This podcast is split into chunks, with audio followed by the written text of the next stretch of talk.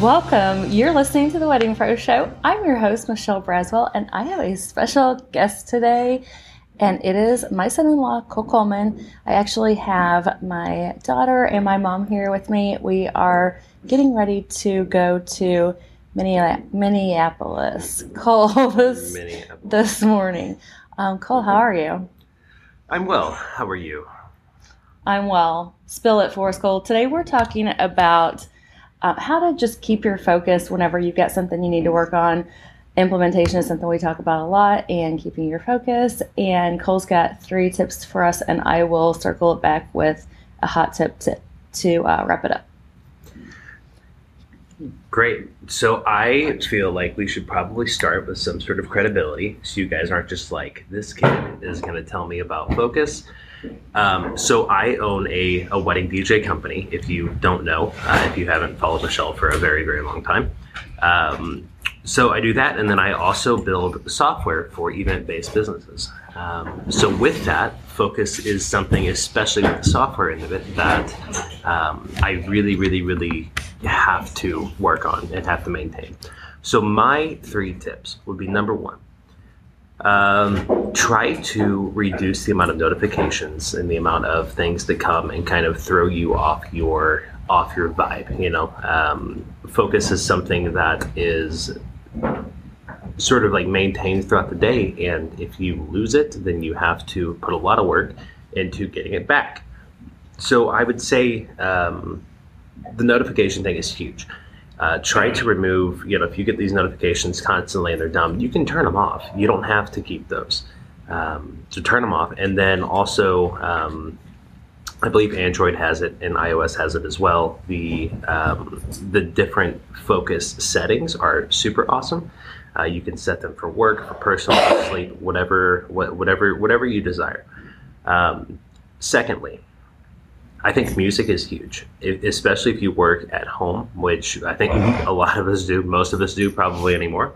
Um, working from home, you need to be able to set um, set some boundaries there, because if not, you're going to be um, you're going to be distracted by the dishes. You're going to be distracted by um, you know by whatever by somebody calling you. So put some headphones on and just work. Do what you need to do because that is that is important to be able to handle that uh, you know, music kind of creates this constant, creates a beat, creates something for you to just just be able to go through your day.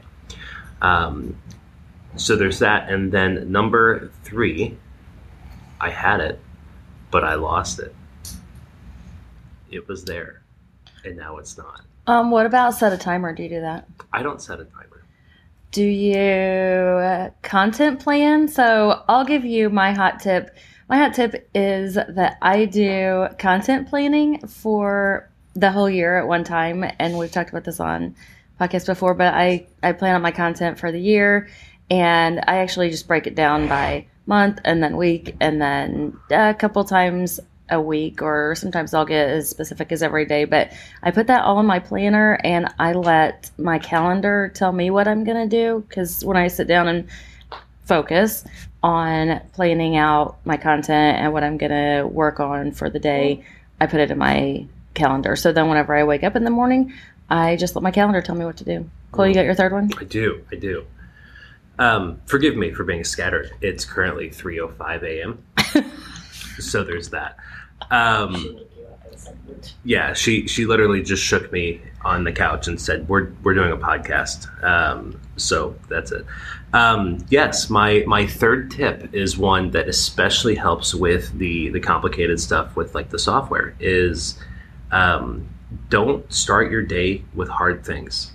Start your day with something easy. So like at the end of each day, say if, if you're able to work consecutive Monday, Tuesday, Wednesday, Thursday, Friday, uh, on Monday at the end of the day, create yourself a task to do the next day that might take 10 15 minutes something easy something that's going to be a little mundane um, but you can cross it off your list and start to build momentum uh, it helps tremendously for me to just on on tuesday morning be able to pick up you know some some easy tasks that i could have finished monday um, but I left it for myself, and then it gives me some momentum to kind of tackle that bigger stuff um, as a snowball.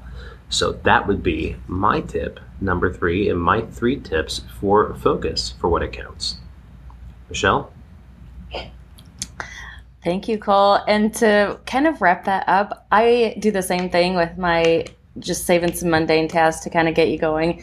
And something that I often do is leave myself set, like so when I'm wrapping up my day, whether it's in the afternoon or evening, whatever, whenever I'm wrapping up my day, I'll set myself up for the next day, like set my desk up for the next day for what I need to dive into first. So if you can kind of set yourself up while you're still working and doing your thing, set yourself up for success the next morning. That is helpful also.